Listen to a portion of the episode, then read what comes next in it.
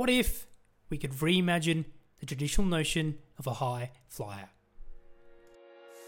Hey, friends, welcome back or welcome to the High Flyers podcast, where we do reimagine a high flyer, showcase the brightest and most relatable role models and companies, and their journey from sunrise to today. As one of the premier products in our Curiosity Center lineup, providing on demand intelligence featuring Olympic athletes, business and cultural leaders, students, journalists, investors, founders, and more from around the world to help you be 1% better every single day. I'm your host, Vidit Agarwal, and let's have some fun. Today, in this episode 122, I'm speaking with Sheel Mohnot. Learn about Sheel's Indian American heritage, growing up in Pittsburgh, Pennsylvania, with parents of Indian origin. Sheel talks about the influence of his grandfather, desire to always go into business, and connecting with his dual identity. Unpacking one of his magic moments, hear about how living in India on a dollar a day for a year as part of his role at the micro lending platform Kiva was a formative period for Sheel to understand the people he was serving and live like them. And we spent a good chunk of this conversation on the state of fintech today, given Sheel and his fund, Better Tomorrow Ventures, a prominent seed investor, how he views building an enduring firm, the five investors he'd love to be in a room with, and your audience questions, including three tips on how to crack into VC today, raw ingredients for the best investment memos, and first meetings with founders. And as a bonus, Sheel shares the story of marrying his wife in the metaverse with Taco Bell and how he managed to spend a weekend with Airbnb co founder Brian Chesky. Yup, true stories. It's now time to explore your curiosity. Please enjoy.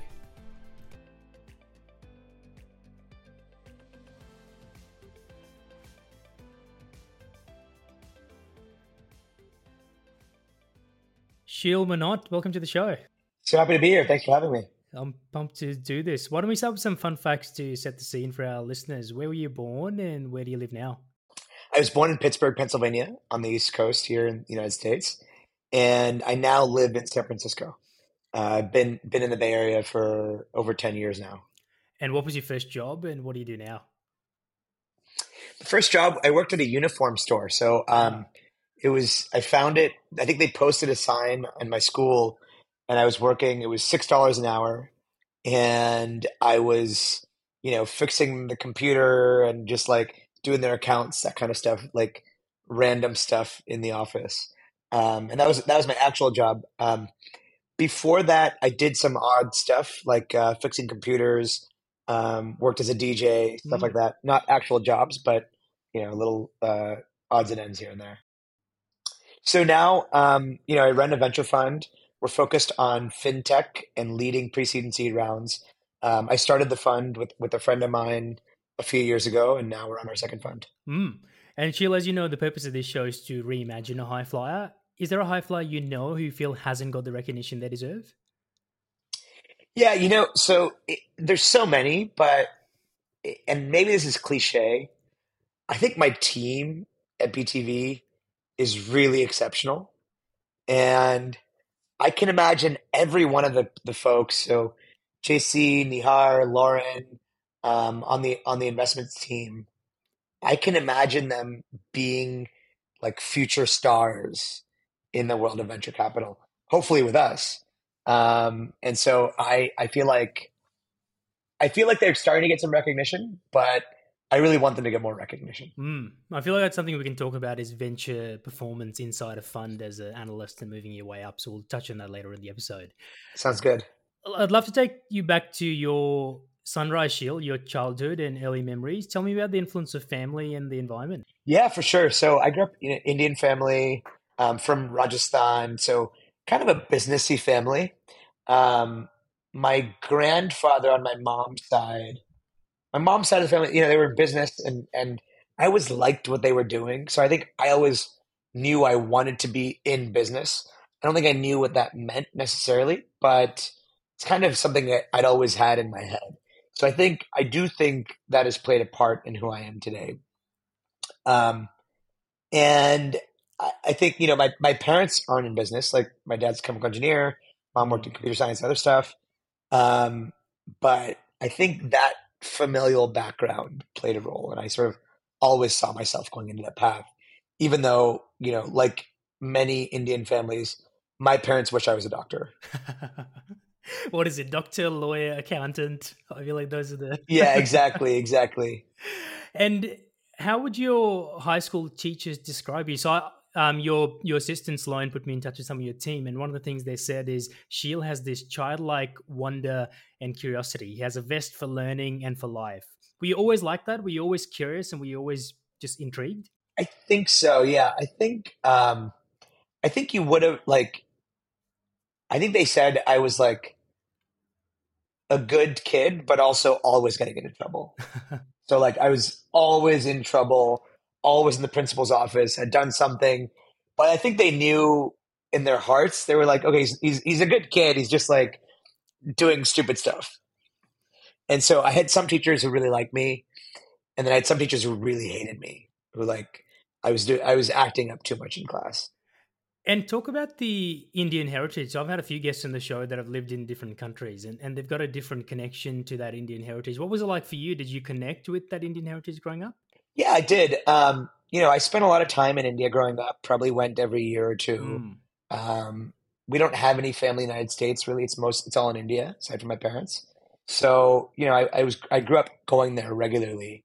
And so I, I think of it, I think of myself as a very Indian guy you know, I speak the language, speak Hindi. I um, I have watched a lot of Hindi movies growing up, spent a lot of time there, and I think of it as my second place. Like I'm definitely Indian American, but probably American first. Mm, yeah, and talk about your heroes. You mentioned influence of India family. Did you have any posters in the wall? Any heroes you looked up to that you were influenced by?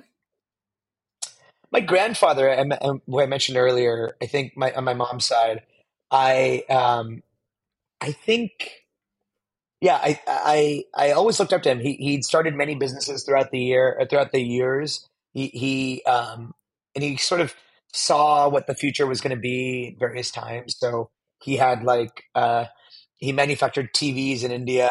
He made call boxes, the like payphones that people use in India these various companies. So he always sort of saw a little bit ahead and and built companies to satisfy those needs. He had a cable station for a while in India. So I I always thought, you know, I want to be like him. So I, I always looked up to him. Mm. And I want to go into magic moments. It's probably the aspect listeners love the most because we unpack some of your human um, stories and some of your parts that people might not see on your Twitter or LinkedIn.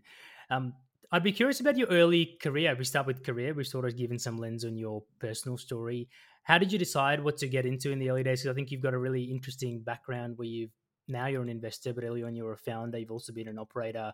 Did you always have that multidimensional interest? Yeah, I don't think I necessarily had a plan for myself. You know, it's always there's always obviously that quote: "Look, you connect the dots looking backwards." Mm. I think I was just like along the way, I found an opportunity, and either it worked or it didn't work, and then if it worked, I went deeper into that opportunity. And that's kind of how it went. I would say there weren't like, it wasn't something I thought of very much. Um, like, what am I going to do next? I will say the one thing is, um, when I was an entrepreneur founder, I I saw the other side of the table, the venture capitalists, and I thought those guys are really smart. I want to be doing what they're doing. So I mm. did I did think about that, and that was you know 10, 12 years ago. And then it did end up becoming a reality for me. Did you, if you think back to your experiences to date, is there a highlight, a six or a 12 month period that sticks out that you'd love to relive? That was your favorite? No, I mean, one that was, I think, I think transformative, maybe not my favorite, but interesting is I spent a year living in India mm. um, as an adult. And I was living on a dollar a day. So, you know, I was living like a, a poor person in India, or relatively and um, I was doing it to live like a borrower.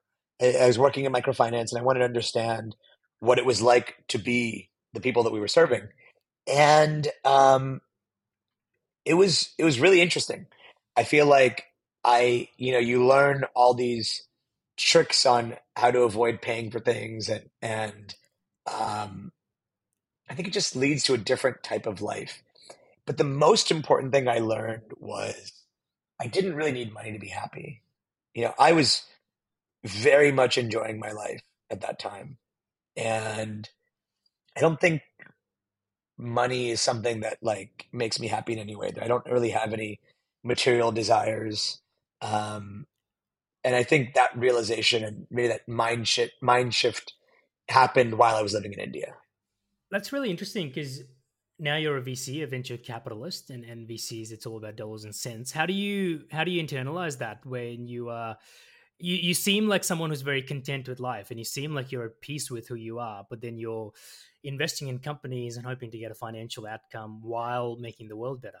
Yeah, so I think um, I think I think there are probably uh, um, there's a lot of other folks in this bucket, but it's like you just want to have success, and so for us, having success is our companies being successful. Mm. So like I think we work really hard to make our company successful because that is the metric by which we feel happiness and feel measured by is like our company's success.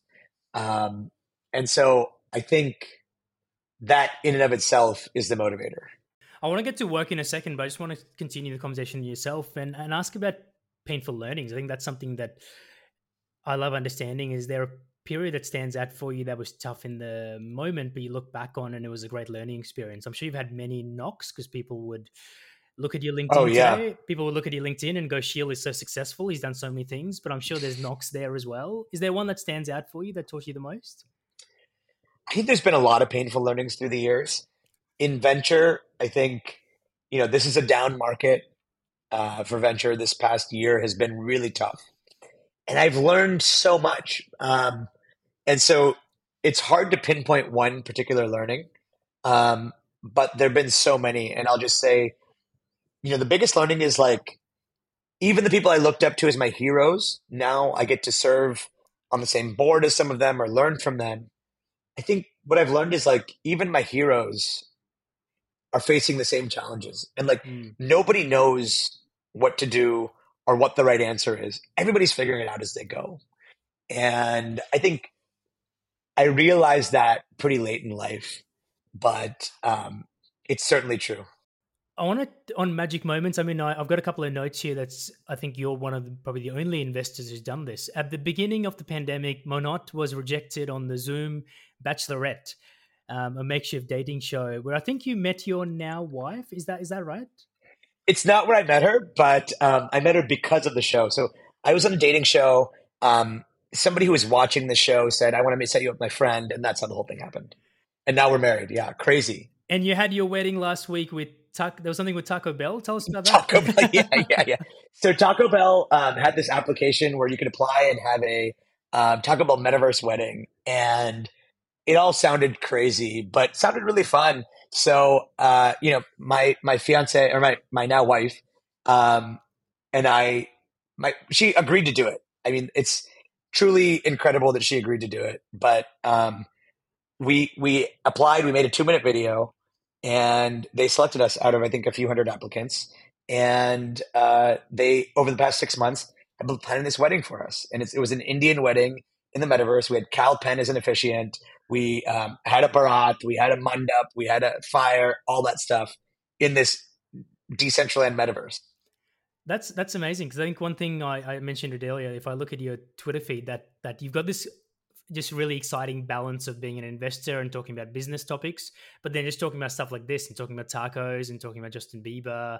I think you recently spent some time with with Brian Chesky. You were at at the Airbnb lodge with Brian Chesky. It's true. Right? Yeah, yeah, yeah. What was what was that experience yeah. like? Like, what did you did you go in with an investor mindset where you wanted to get to know Brian, the founder, or did you go there as a as an Airbnb guest and he just wanted to have some time off? As an Airbnb guest, wanted to hang out, and he was a wonderful host, and we got to spend a lot of time talking about Airbnb. And I'd say we become friends. Like um, I just texted him today. Um, you know, I, I I think he's a really wonderful guy, and he took he takes product feedback like and he works on it himself. I think like a lot of people in the CEO seat, you know, I think they like hand off. They have a, a broad vision, and then they and then people execute on it, and, and they they don't really pay attention to the details that much. I found he really pays attention to the details, even minute stuff that's internal to the to the company he was managing. So I, I thought it was really cool um, and, and, wonderful that he chose to do to host us as at, at his Airbnb house. Was there anything about that experience that surprised you, talking to him or just seeing him in action? How down to earth was mm. he was. He was just so down to earth, and he um, he made a lot of time for us. Like he he basically spent the entire weekend with us, which mm. I did not expect. Um, and then I, you know, he showed us a lot of intimate details. There was nothing I ever asked him that he didn't give me a straight answer for. Like if I asked him for something, he would immediately tell me the truth, not like, oh, I, we can't share that or anything like that. Like he showed me a lot of uh, a lot of cool stuff that he was working on. You know, like I said, internal tools that I didn't think the CEO would get involved in. He was making sure that their customer service people have a great internal tool. Mm. That's that's really cool. Back to the episode in a moment. We've been very fortunate to feature some of the brightest and most relatable minds Niki Scevak, founder of Blackbird Ventures, one of the earliest investors of Canva, in episode 67, professional athletes with cricketer Ed Cowan and Olympic sprinter Steve Solomon in episode 56 and 61, and co founder of Up, Dom Pym, in episode 90, all there waiting for you. Another one, Sheel, that I want to touch on with Magic Moments, and as you can tell, we're jumping around a bit here, is is the world of podcasts. You, I know you created the Pitch podcast and is acquired by Gimlet Gimlet Media, if I'm right. Yeah.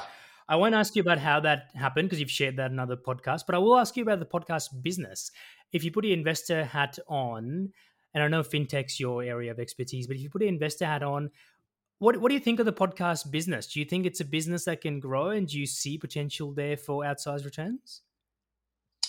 Yeah, so I think, you know, it's a media business and it's one that's particularly hard to monetize. Um, so I don't see it as a venture scale opportunity, but I think there's a good opportunity to build a business. I think if you look at the acquisitions that have happened, anybody who sort of looking backward would say that, you know, Spotify overpaid for Gimlet. Let, us go into work and, and, and we'll get into VC as part of this as well is if my research serves me correct, I think you started your career at the micro lending platform Kiva, and that was where. That's right. And that's that's when you'd also traveled to India, as you mentioned earlier. Yeah, so so I started my finance career. Before that, I worked as I worked in consulting for a little bit, and and before that, I I worked um, in uh, healthcare software company. And how would you describe? So I imagine you're probably what five to ten years into your career at this point. How would you describe your? I no, I'm actually it's I'm 21 years into my career at this point. Sorry, when I meant I meant this point as in Kiva when you were at Kiva. Oh, oh, yeah, oh, oh yeah, yeah, yeah, yeah. yeah. okay, okay, okay. I thought you were giving me a great compliment. you do look young. You, you look very young. Yeah. Um, yeah, yeah. So at, at, Kiva Times, yeah, I was five years in. That's right. Yeah, so I'm curious about that learning journey from then to now. Have you consciously tried to back to that curiosity and having that innate interest to be intrigued? How have you? I think about this a lot with my own journey and with guests on the show. Is how have you consciously tried to learn? Have you built a board of mentors around yourself, or do you spend time reading, or have you done courses? What have been some of those unlocks for you that have helped you become the best version of yourself? I think for me, I learned by doing, and I learned, you know, uh, unfortunately, what that really means is I learned by making mistakes. Mm. And I've made, as I said, I've made a lot of them in, in this career. Um, but I do think I'm getting better. I do think I'm learning and I think I, you know, I think I won't make those same mistakes in the future. I'll make different ones probably.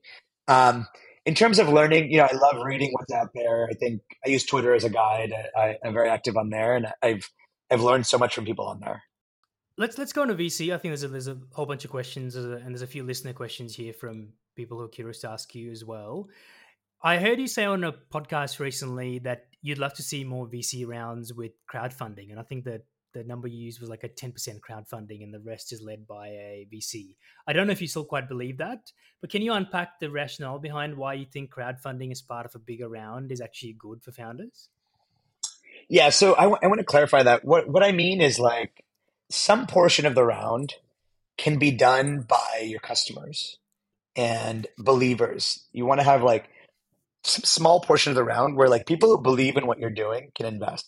I think that's important. I think generic crowdfunding, I'm much less interested in. But if it's people who are your customers and are believers in you, I think getting them on board is very valuable and it makes them even more believers in your company. Your team as part of my research, said that Shields, you're incredibly well connected and well versed, particularly in fintech, people, companies, business models. And you touched earlier that there's a value of uncertainty at the moment in, in venture capital at the moment and, and technology.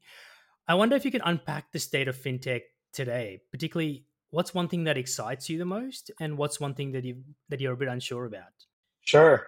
So I'd say like there's a lot that there's a lot more that I'm unsure about. And I'd say like we are much more what I'll call opportunistic rather than thesis driven. So when I say that, I mean we look at each deal as it comes in, look at the team and decide if we think there's an opportunity there rather than saying, here's a sector we believe in, we want to invest behind that thesis. All that being said, I think we still are big believers that the future 10 years from now looks different than it does today. FinTech 1.0 was bringing stuff that was offline online. And the next vision is like having FinTech embedded in everyday life. And that's sort of the vision that we're investing behind today. So making it easier to build FinTech into your existing product. And how much of that is, if you think of some of these early stage founders that you backed, how much of it is your conviction in the team versus conviction in the product and the moat of the market? It's definitely a little bit of both. It's hard not to not to think about the business, but I think actually at the stage we invest, which is very, very early, I think the team is actually more important. And if I look at my top investments, many of them pivoted. So like mm. what I invested in wasn't what ended up being successful. Mm. Um, so I think that's that's uh, you know pretty important to note. So really, you're investing in a team that's executing that vision. Did that mindset evolve? So I'm a I'm a small angel investor, and, and as an angel, I feel team is critical. The people are like because you don't have the diligence ability and the resource to go into the data room and unpack the numbers and details. Did that evolve in your mindset from an angel to now being in BTV, where the way you analyze the team and the founder has changed? It is different. Running a fund is very different from being an angel investor. Being an angel investor, you know, there are companies for which you kind of expect like um, this could be a hundred million dollar company. As an angel investor, like that's a reasonable bet. As a seed investor, a hundred million dollar outcome doesn't really move the needle. If I own 15% of a company, $15 million, for a fund that's now $225 million, like that doesn't really move the needle. I'm looking for a much different outcome. And so what you look for as an angel investor is different than what you look for as, as a VC. And if I, I'd love to get your thoughts on building relationships with founders early on. Like I think I said earlier, you come across a really relatable, easy to talk to guy. What are some of the questions you ask Thank when you. you meet a founder for the first time and build that trust? I'd say like there's no standard path. The only standard question is like, what are you building and why? and and then you go from there. I would say like we don't have a checklist. I think some people do. We don't. It's very much like, why are you building this? And hopefully they've shared materials beforehand. And, and if they've shared materials beforehand, then I know what, what they're building and I can dive in on specifics. Um, but there's no sort of standard. I think I think I try to be open and honest about how we feel about the business really. And you know, I think I think that serves us well because founders have told us like you know, whether we're right or wrong, they've said like that feedback really impacted the business. And do you do that with every founder where when you say no to them, you try and give them specific feedback or your team does? because it's hard, right? It's hard to spend that much time giving feedback. Because I've seen it in my experience where sometimes you give the feedback and the founder gets really aggressive about it, and they screenshot it on Twitter or they share it with other founders, and you, even though you might have the best intentions, the impact of it can be negative. Yeah, you nailed it. It's very true.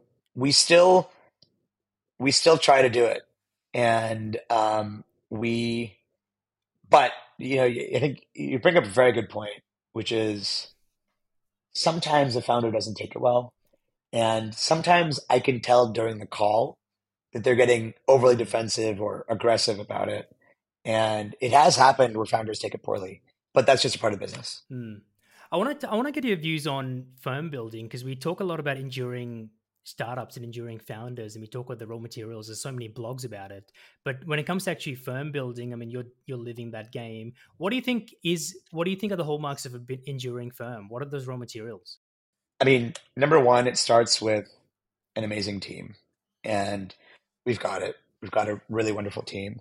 I think you have to everybody has to be low ego and it can't be about you know like like for us me and jake started the firm obviously. But we we tell people hey listen like just because we started it doesn't like our names aren't on the door. It's not permanently our fund. At some point we're going to pass it on to other people. And i think a lot of folks hold on too long and don't build an enduring firm. We had a specific goal in mind when we started. Jake and i we're both entrepreneurs and we said we want to build the firm that we wish we had when we were entrepreneurs and so that's the lens at which we look at everything. And so when you ask a question about like, do you, how do you reply? Do you give feedback? It's like, yeah, that's what we wish that all of our VCs did. So that's what we try to do. Now, if I'm being totally honest, I don't always do it. I don't always do the right thing, but I'm, I'm trying. And I'd say overwhelmingly, we do, we do do the right thing. Um, but there've been times where like I took a little bit too long to get back to somebody or, you know, stuff like that does happen. So we're definitely not perfect, but we're we're definitely our goal is to be the founder's number one choice. Back to the episode in a moment. If you're a new listener and wondering what is the Curiosity Center, this podcast is one of our premium products, but we have more, including the Association Series newsletter, seven star events, investing, and more. Check out our website to access your Curiosity Center. The link is in the show notes. I think an aspect of that that a few guests in the show previously talked about, and I think about it a bit, is is the dual customers a VC firm has. One is founders, but the other is LPs, um, and, and managing that balance delicately. Is there something you've learned there about? And I don't know if your LPs are individual um, high net wealth founders and also institutions. Maybe there's a combination of that. How do you manage yeah. your time between LPs and founders, and also building the team? Yeah, so I think fortunately we're at a good spot on the team. So I haven't spent much time on that, and and I think we've gotten very lucky. Early on, we spent a lot of time on on hiring. As you know, it's like it's a very difficult task. Finding the right people is very hard. Um, more recently, we've come gotten like inbound people that kind of self select, mm-hmm. and it has worked out very well for us. And we give people a trial and, and during the trial either you know it's working very well or it isn't. That's how hiring has gone. But in terms of how we spend time with um, lps versus founders look founders are the reason that we exist. And and like we will be successful if our founders are successful. So founders come first anything we can do for founders comes first LPs help make that possible. And fortunately, we're in a position now, you know, certainly wasn't the case when we started, but fortunately, we're in a position now where we have plenty of capital and we don't need to be at the mercy of every LP. Um, I think our LPs are happy with us. We we share information with them. We uh, they know how our companies are doing. We do what we can to be great stewards of their capital. I think that's the most important thing and being a great steward of their capital is serving the founders. Mm. I, I, want to touch about touch on a few things within VC, particularly from a career path perspective, in a second. But prior, prior to we get to that, I'd love for you to visualize a room of Hall of Fame investors. You talked about heroes earlier. Let's say there are five seats. You've got one of those seats. Who are the four others you'd love to have in the room with you? Wow.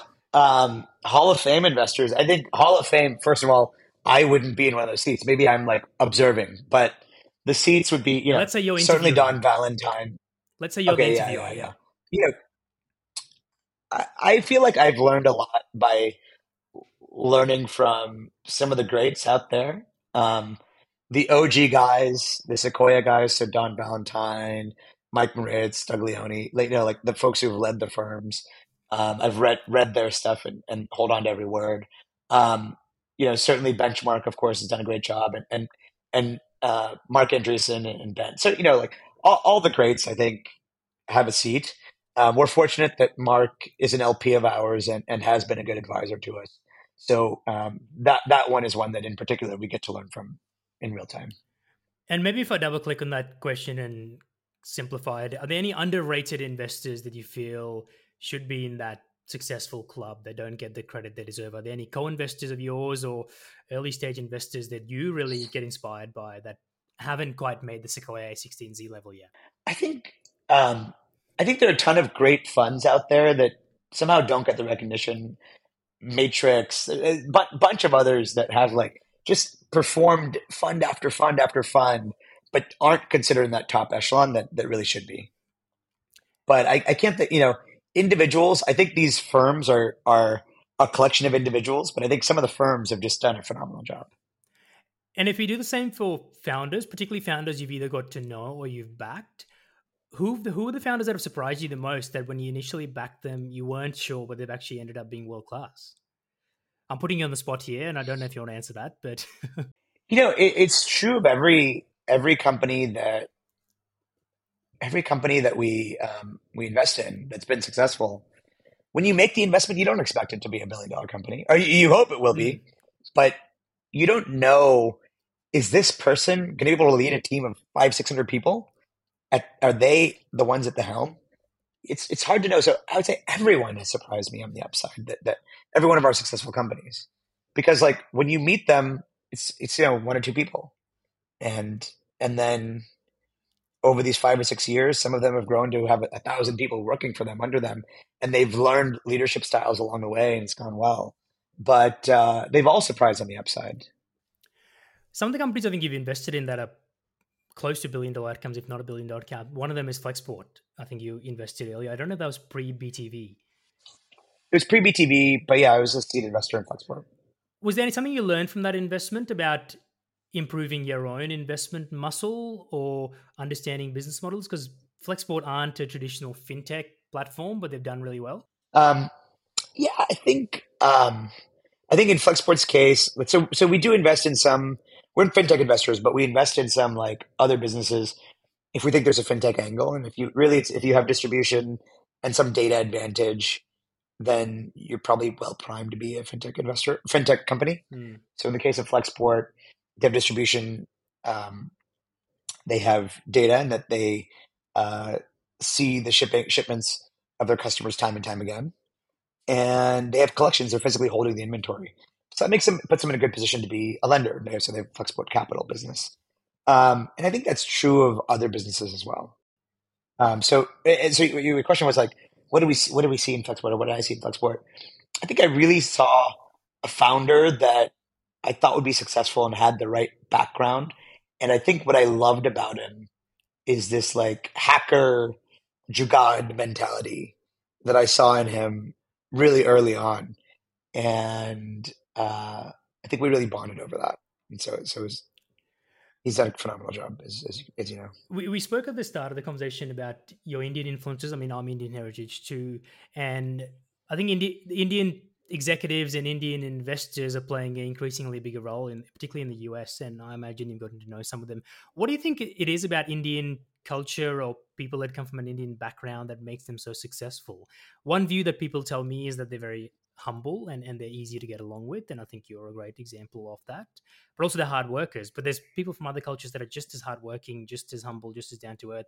Is there some secret sauce about Indian executives or Indian CEOs that you think separates them from the rest? Think there's something about like growing up in India. I, I didn't grow up in India, but growing up in India, especially like 40 years ago, was hard. Hmm. Like everyday life wasn't easy. Um, and you sort of learn, you learn a lot when things aren't hard, but you make it. And uh, I think there's something to that. I think there's something to the culture of hard work and like kind of needing to make it, like you needing to work hard to make it, and that's kind of instilled in you as a, at a young age. So I think these are these are ingredients, but you know, there's also you know, one point one point four billion, and, some subset of that is going to be successful, and and it helps that you know Indians, many Indians growing up speak learn English in school, and that helps come to the U.S. So I think all these things are a factor. Um, but it certainly is a proud moment to see you know all these wonderful CEOs being being Indians. It's very proud for me, probably for you as well. Mm. And that probably brings me to culture. I know I said I'll talk about VC, but maybe we'll get to that in a second. Is I read on your personal website that travel's a big part of your DNA, and you've traveled a lot, and you've got a you've got a bucket list of areas you want to travel to around the world as well. How is culture? We've talked about Indian culture and American culture, but how has culture generally influenced you? Is that something that you think has shaped your views as now as an investor, where you meet founders from Latin America or a founder from Australia or a founder from the Middle East, and, and you can build that rapport really quickly at a human level. Yeah, it is. Um, I think having traveled and, and seen places, you can you can converse. It's it gives you like a quick talking point that is helpful. And when I travel, I try to really understand a place. Not that I, you know, not not that you can understand a place in a few days of travel, but I do my best. So like I go if I can go to a village. I'll go to a village. I'll go to a grocery store. I'll go. I'll, I'm not just seeing the tourist sites everywhere I go, because to me, like that's really what I love is like understanding a culture. And so I do think the travel has really helped. Um, so I, I think it's it's hard to say specifically, but on the margins, it feels like because I've been I think I've been to seventy plus maybe 80 countries. Um, I think everyone that I meet as an entrepreneur, they start talking about something, I, I have like immediate point where I can, say something relatable. Um, talk about, you know, I, I was, um, it's happened a few months ago. We met a company based in, based in London, but founders Lebanese and I was telling him about my two favorite falafel places in yeah. Beirut, and he he like dropped to the floor, like oh my god, he like called his friend. Can you believe this? I'm, you know, it's, it's stuff like that. It's kind of just fun, and I think you know on the margins, if he's like, if he has like two options, like who does he want to work with? Maybe he wants to work with the guy who like had this fun story. You know, have you have you traveled to Africa? Yeah, I have. Uh, uh, yeah, I was there uh, a little bit last year. I, I, was in Kenya and I was in South Africa last year. Been been a few times before as well. Because fintech in uh, Africa, at least last year, before this sort of recalibration, was hot, right? Yeah, very much so. Um, lot of lot of investment went in. I think I think the thing with Africa is it's it's a huge opportunity, vastly growing population, growing middle class. Kind of like if you look at maybe where India and some of these other countries were 50 years back in terms of where the growth is, is projected in the future. So that's really exciting. Um, I think it's still very difficult operating these markets, if I'm being honest. Um, but yeah, there's a lot of growth coming in Africa, and I, I'm excited to spend more time there. Another area I'm curious for your thoughts on is the Australian ecosystem. So we've seen companies like Canva and Atlassian come out of Australia, and we've got others that are close to unicorn status. How do you view the Australian startup ecosystem? Is that something you feel has potential, or is that something that doesn't even come up on your radar? You know, in, in fintech in particular, it's quite hard because mm. usually you build for your local market first, and that that's the challenge. Is Australia is just like not a big enough country. Like it's what 25 million people, and you can have success there. Obviously, Afterpay started in, in mm. Australia and then came to the US and ended up becoming a very successful company, $30 billion exit. Um, but in general, you know, serving a country less than one tenth the size of the United States makes it tough to be starting mm. uh, as a place to start from. But but I think there will be there are great founders there and building building great companies. Um, but I think we look for bigger markets. Mm. I mentioned earlier about asking you a few VC career related questions because a lot of the listeners of this show are young professionals in in, in various parts yep. of the world, and VC's become this hot space. It's kind of the new investment banking, the new consulting, where everyone wants to go into VC. What would you say are three tips you'd give a young listener who wants to become an associate at BTV or join one of the big funds in, in the US so they can set them up for success?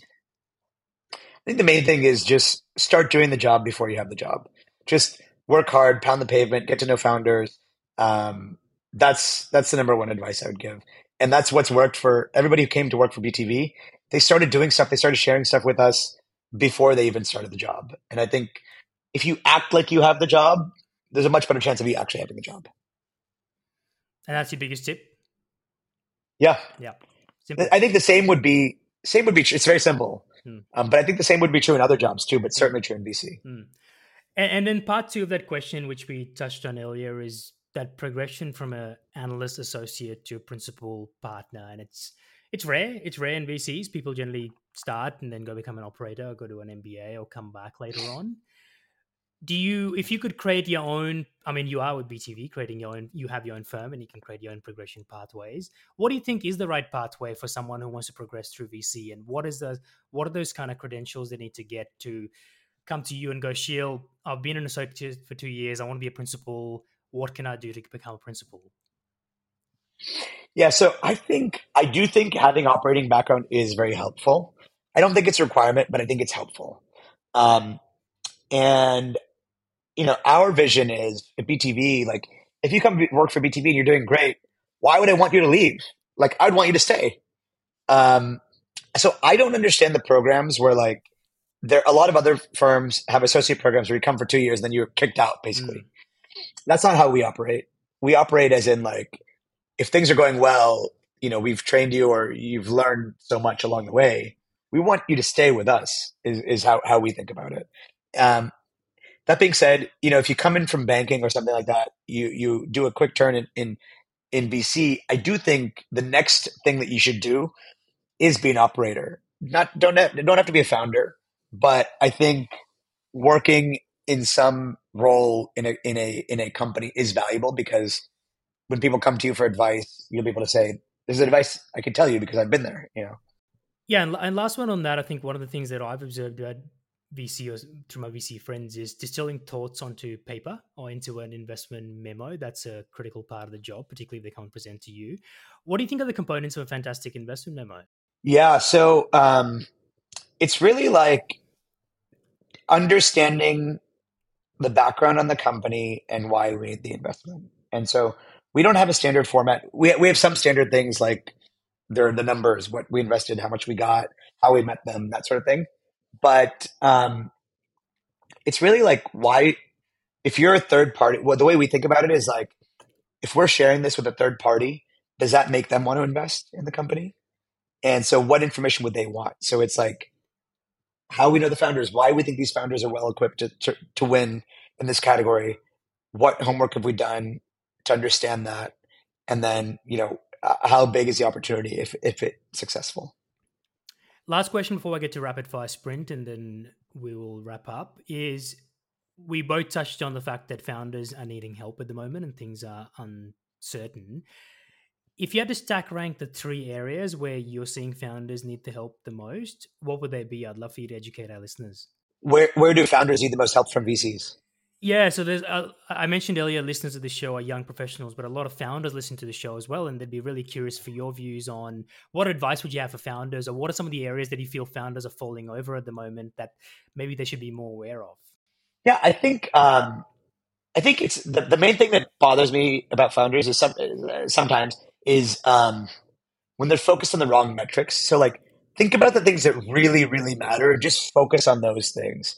Don't worry about bullshit metrics. Don't don't say like, oh, we won this award. That's important. None of those things are important. What matters at the end of the day is like how big a business you build and like how much profit you have in the long run. Um, so really focus on the things that matter is, is, is my number one advice for founders. And then in terms of like things that matter to founders, you know, from a VC perspective, I'd say like we try to help, like the things that are most critical are building a great team around you. So like we try to help there. We have a, our own team that can help on the recruiting side. Um, and then what matters, what else matters is um, raising the next round, and uh, and and so obviously we try to help there as much as we can. Um, and and then we also try to help by, by like building a community. We think that founders need a community around them, and we try to build a community of BTV founders. One of the things that I'm seeing at the moment is a lot of founders have almost forgotten about growth and they're very focused on reducing their burn. And that's leading them to a standstill. Are you seeing that as well in your companies? Totally. Um, I think it's a symptom of the market that ebbs and flows. And um, I think right now the advice is certainly uh, make the money last longer. You know, like don't try, don't don't raise if you don't have to. So we're definitely guiding our founders towards that and guiding some of them towards being cash flow positive. Hmm. And so there are trade offs that you make when you get there. I'd love to close with a quick rapid fire final sprint Sheel. Is there one investment you've made that you consider the best in your life, non financial? Ah, non financial. It's a good good one. Um, you know, there's so many things that I could answer, but I just got married um, this past weekend, so I have to say, Amrita, my number one investment. I, I, need to change that question because every guest mentions their partner, so I need to find it. okay, okay, okay, okay, okay. Is there one thing you want to learn in the next six months? I think I think like right now in the world of venture, there's a lot of change as we talked about already in this podcast, and I think I want to be amazing at navigating this so that I can be amazing at navigating the next one. And so that's kind of what I'm focused on learning over the next six months. Is there one person a quote that inspires you today? Yeah, I think there are a couple of quotes that I really like. Um, they're actually on my website. I think you probably read them, but mm. I think one of them is like there's this surfer guy, Laird Hamilton, who has a quote about failing to win, which is um, people don't want to do new things if they think they're going to be bad at them or people are going to laugh but you have to be willing to subject yourself to failure, to be bad, to fall on your head again and again and again, and try stuff that you've never done in order to be the best that you can be. And so that's something that I try to live by. I don't, I don't get embarrassed easily. I, I, I know I failed many times in my past. I'm going to fail many times in the future, but that's the only way to get better. And so I think that's a quote I love to live by. If you could pick, pick one meal that you could have for the rest of your life, what would that be? Taco Bell Mexican pizza. Not sponsored by Taco Bell. Not sponsored by Taco Bell. Yeah. and last one, what was your most publicly announced investment and why did you make it? I think the most recent announced company that we did is a company called Portal in Brazil. And it's a corporate card. And there are a lot of corporate cards out there. So people said, like, why would you do another one? Well, we thought these guys had a unique angle on it. Like they're selling software, uh, leading with software, because a corporate card, a card itself is a commoditized product, but the way that they're selling it, um, which is like leading with software, selling into enterprise, is something that was very interesting to us. And then they have a lot of traction, and we were shocked at how much traction they had after only raising less than a half million dollars. And so we got really excited about this team and and made the investment. Nice. I will check it out. Well, Sheel Mohnot, that's the finish line. Thanks for joining me on the show. Thank you so much for having me. It was a blast. I hope you took away some actual insights and learnings from this conversation to apply to your life and continue to be 1% better. If you're enjoying the show, I'd love to hear from you. You can either share a rating or review on your podcast app or contact me directly by email or any of our social media pages. All links are in the show notes. Talk soon.